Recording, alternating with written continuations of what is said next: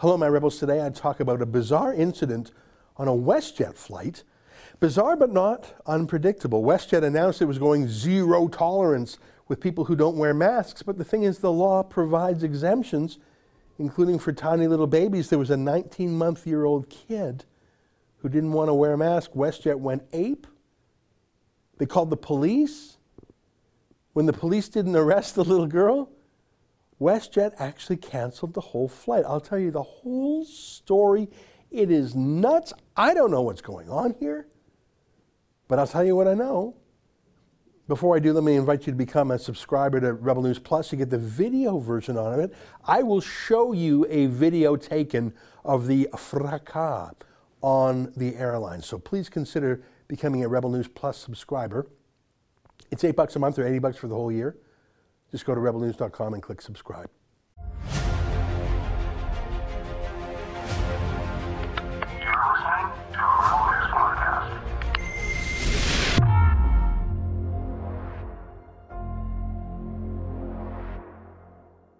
Tonight, WestJet keeps their weird, illegal promise and goes zero tolerance on mask exemptions. They canceled a flight because a baby wouldn't wear one. It's September 9th, and this is the Ezra Levant Show. Why should others go to jail Why? when you're the biggest carbon consumer I know? There's 8,500 customers here, and you won't give them an answer. The only thing I have to say to the government about why I publish it is because it's my bloody right to do so.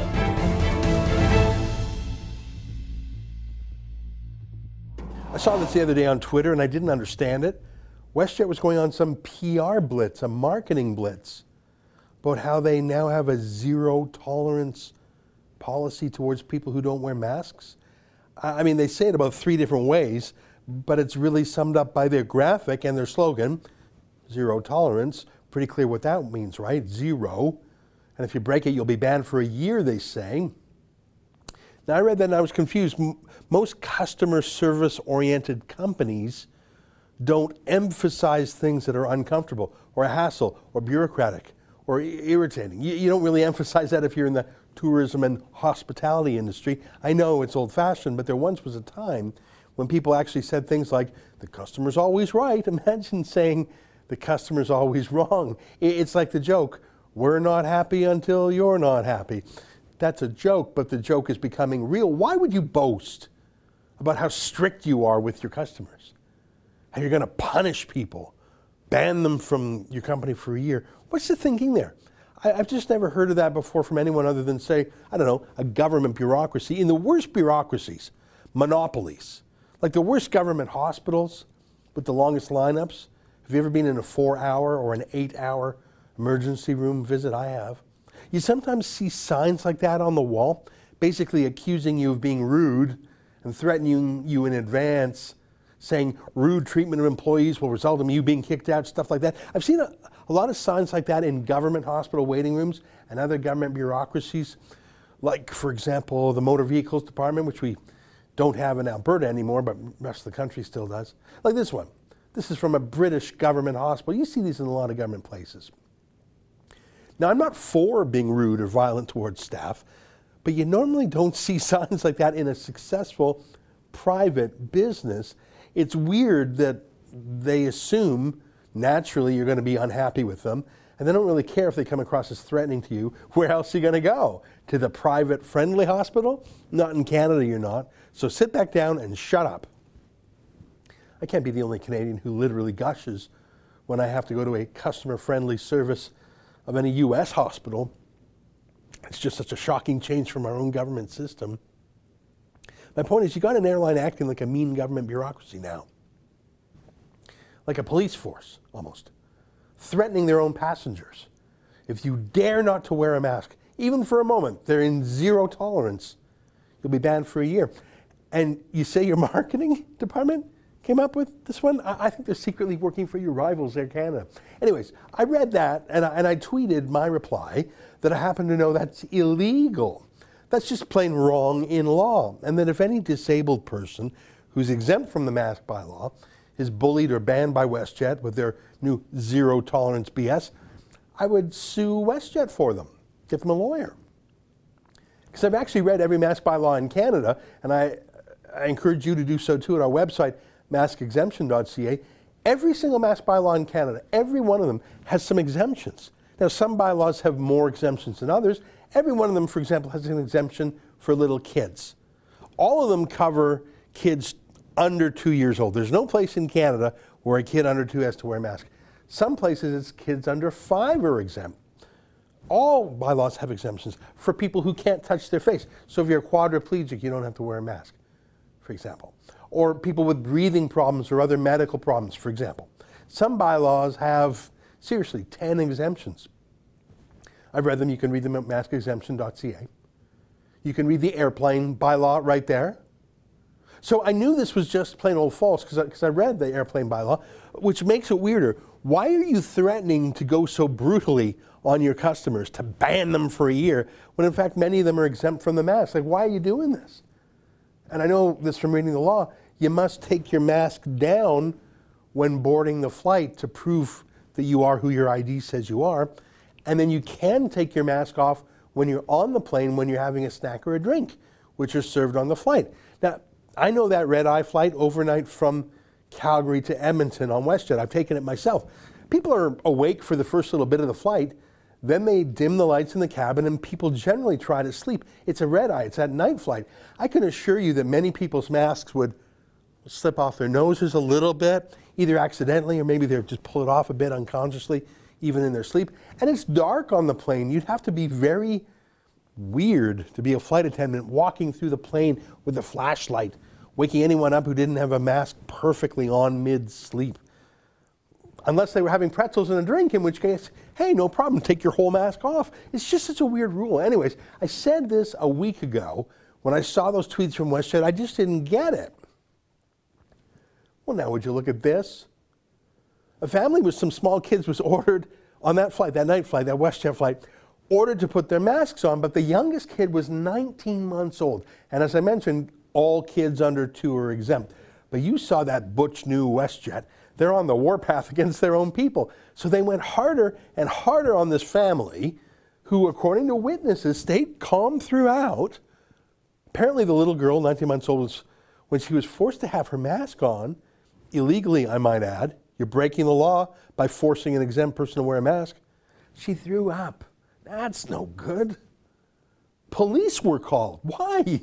Imagine making that 911 call. We've got a 19 month old baby. Come arrest her. The cops didn't arrest her, but they still came. That's weird. Maybe they knew the law better than the WestJet weirdos by not arresting anyone. But by this point in time, you can imagine, I don't know, was it 1, 2, 3 a.m. or whatever? And a lot of people on the plane were just getting frustrated and furious with the whole situation, with the airline and frankly with the cops for making such a production out of this. Here, take a look at this video. It's a little bit hard to hear. This was taken by a passenger on the flight, but you can tell this is going over very poorly with everyone. It is bullshit. Bullshit. Okay? Bullshit. We've all seen it. Listen to We me. have all seen it. This is going to get finished. You, you sat in this chair. You need to load up the plane. You goofy and fucking just cop. continue with that Beat chair. it. Excuse Your me. issue. What is your what Your is his issue. name? This is not mine. to say. Everyone has seen it. This is yours. No, no, your partner. Everyone has seen it. He's got one mark, he's got one policy. There is a law. Where were you not riding a bicycle at this fucking time? You Look don't at be this guy. ignorant. Who? Which part of it not compliant? Don't be You have ignorant. told the last to your child when you were asked several times. How do you know that you weren't here? I've got witnesses. We all have seen it.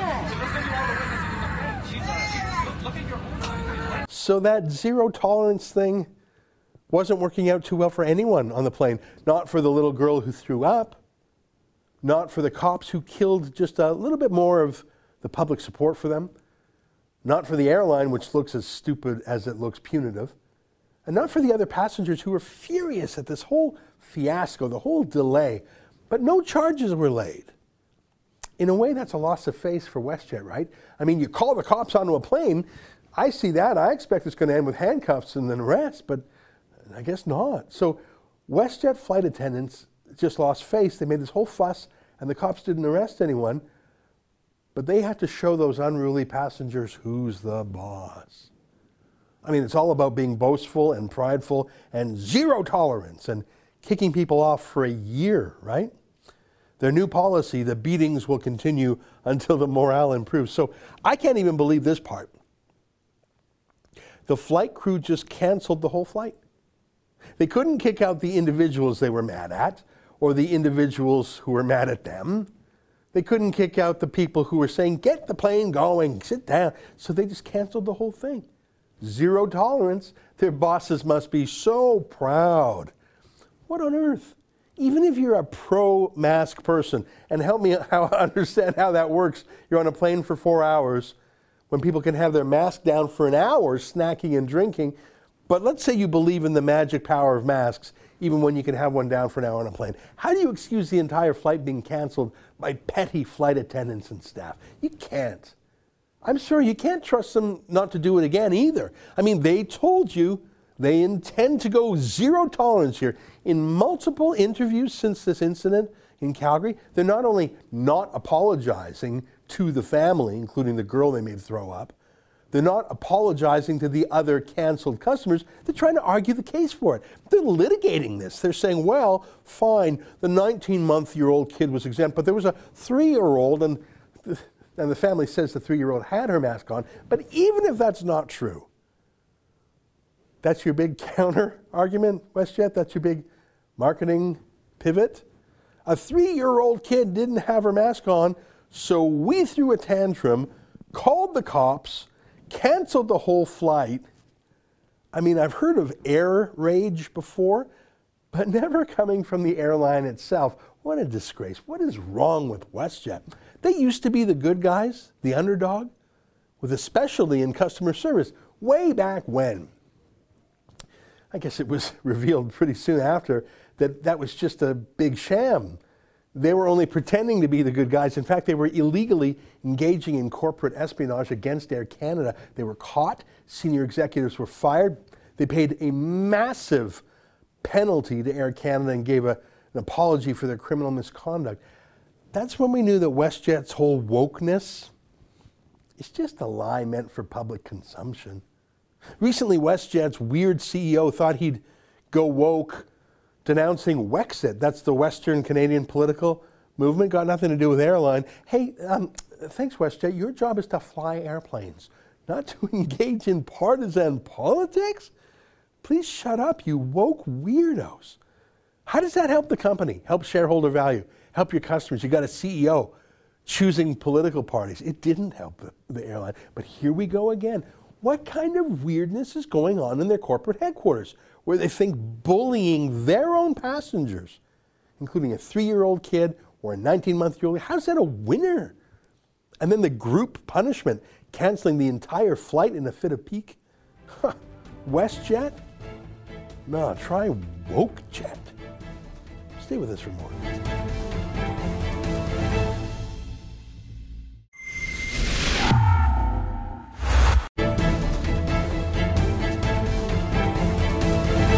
Well, for anyone who has little kids, especially little girls, the debut of the live action version of Disney's Mulan is a big deal. Lots of adults like Disney movies too, they're so well done. But there's a problem with Mulan, which is the story of a Chinese warrior princess. The problem is not with the story itself or how it's told, but where it was filmed and specifically the credits at the end of the movie. Most shocking. As you can see here, the Disney film was filmed in the Xinjiang region of China, which is the Uyghur Muslim region, and it gives special thanks to a variety of Chinese propaganda outlets, including the Public Security Bureau in the city of Turpan or Tulufan as it's called in China, well, that's where concentration camps for those same Chinese Uyghur Muslims are located. Why would Disney film there to begin with? And why would it so submissively give praise and thanks to so many Chinese propaganda outlets and to the secret police there? Joining us now to talk about this is our friend Gordon Chang, a senior commentator on the subject, and I must recommend that you follow Gordon every day on Twitter, which I do. He's at Gordon G. Chang on Twitter, and he joins us now via Skype. Gordon, the movie itself is not the story. Disney does a good job. It's the striking and startling bending of the knee to the secret police of China. That's bizarre. Yeah, this is horrific because, as you point out, um, these are the same people who run concentration camps.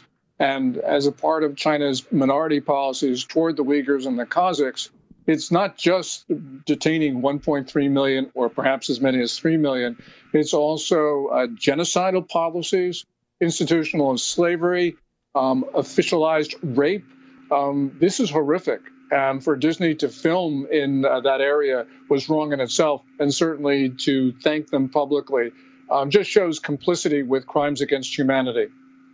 I read an interesting story um, about this in the Washington Post by Isaac Stone Fish, um, and he reminds us that Disney got offside with China uh, more than 20 years ago when it produced a film that was sympathetic to the Dalai Lama, and that Disney for years tried to apologize, personally apologize to the senior leadership of the Communist Party to, to win its way back into the heart of the Communist Party, just like the NBA has, just like so many corporations have.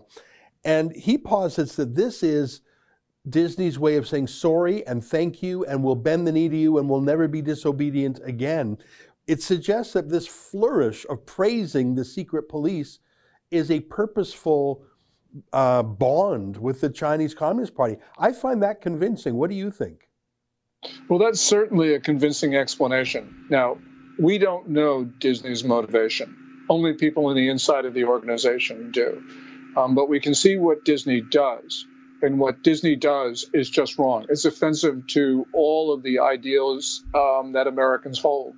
Um, now, when you have companies that do business in China, this is going to happen, and it really is up to uh, the United to the the White House to establish policies that uh, change the incentives for American companies. Because as long as they can do business in Xinjiang or what the um, Uyghurs call East Turkestan, this type of stuff is going to happen. I've seen uh, Secretary Pompeo, the U.S. Secretary of State, get tougher and tougher with China, including um, the most recent thing I saw was criticism uh, and denunciation, and I'm not sure if there's actually trade barriers to importing goods made by these slave labor camps. I, I need to brief myself more on that. But it would be uh, a shot across the bow of all of Hollywood if the Secretary of State or some trade uh, uh, or, or commerce secretary were to say, if you film a film in Xinjiang uh, that is not, you know, a, an investigative journalistic piece, that will be treated as if you use slave labor to make masks. I, I'm just brainstorming here. The thing is, Disney is almost taunting the United States and saying, we've chosen sides here. Not only are we doing business with China, we will do business with the Chinese security apparatus in Xinjiang. And this movie, which we hope to make a billion dollars, is a product of that. Imagine if this movie were deemed in like I don't believe in censorship, and I don't want uh, totalitarian control of the American economy, and certainly not the expressive industries like Hollywood.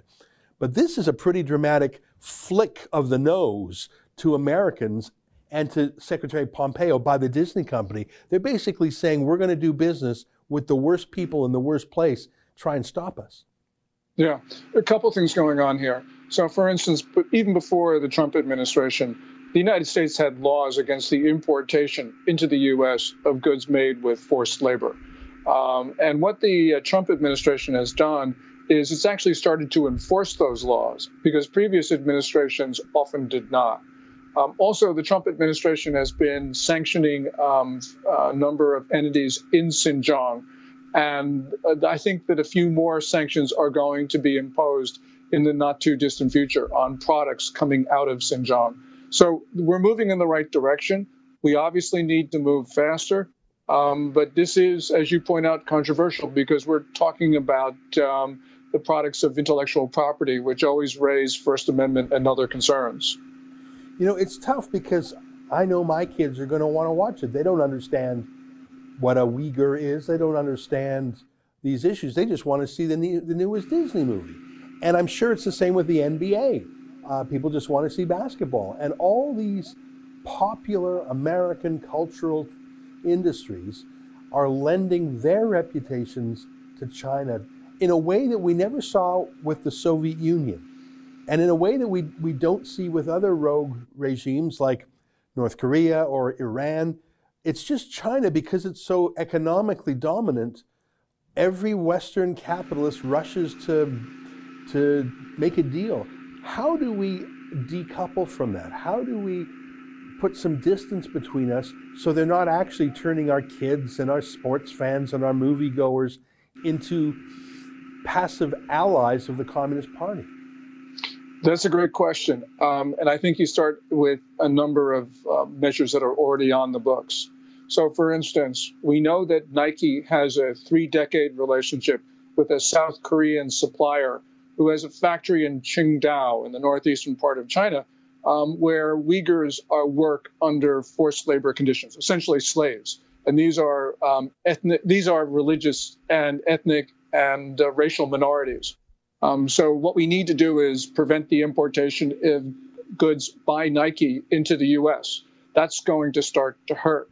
Um, you know, in terms of the NBA itself, um, the comments that it made uh, last year um, were craven. Um, and this is a more difficult issue.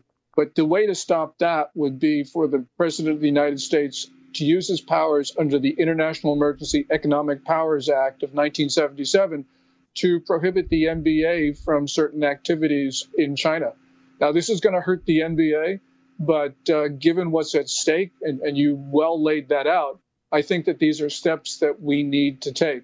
Um, because obviously, we're talking about American values here, and we do not need to raise any more children um, to believe in totalitarianism, slavery, genocide, and all the rest of it. And that's exactly what's happening right now.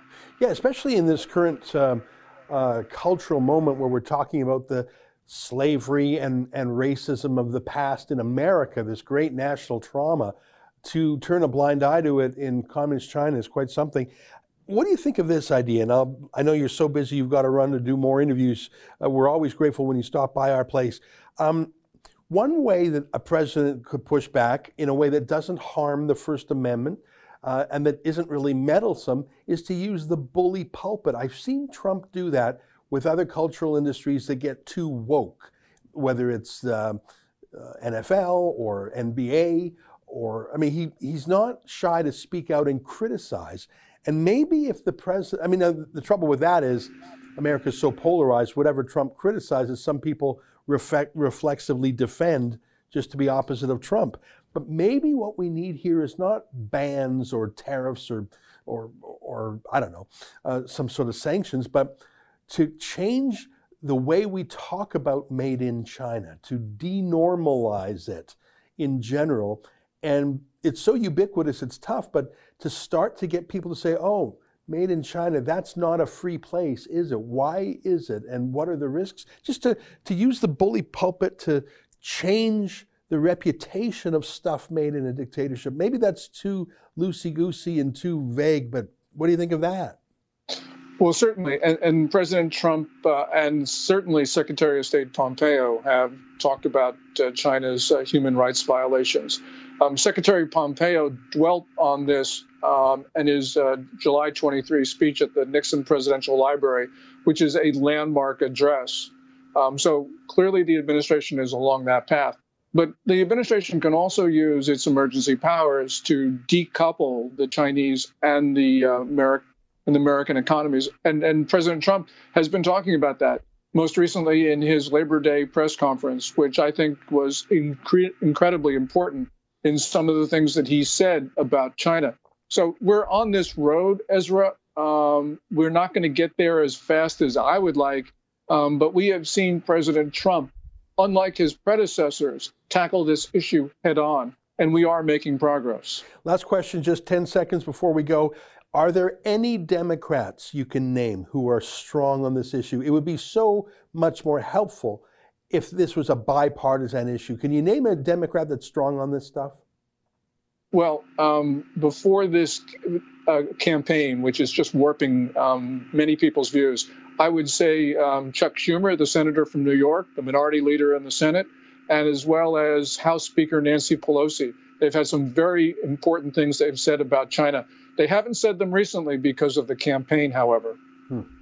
Wow, always an education. You've given me some homework. I'm going to go watch that speech at the Nixon Center and I'll rewatch Trump's Labor Day press conference. Great to see you again. Thanks so much for your time today. Thank you, Ezra. Well, it's our great pleasure. And once again, I want to advise my viewers to help yourself get smart on issues of China by following Gordon Chang at Gordon G. Chang on Twitter. Stay with us. More ad.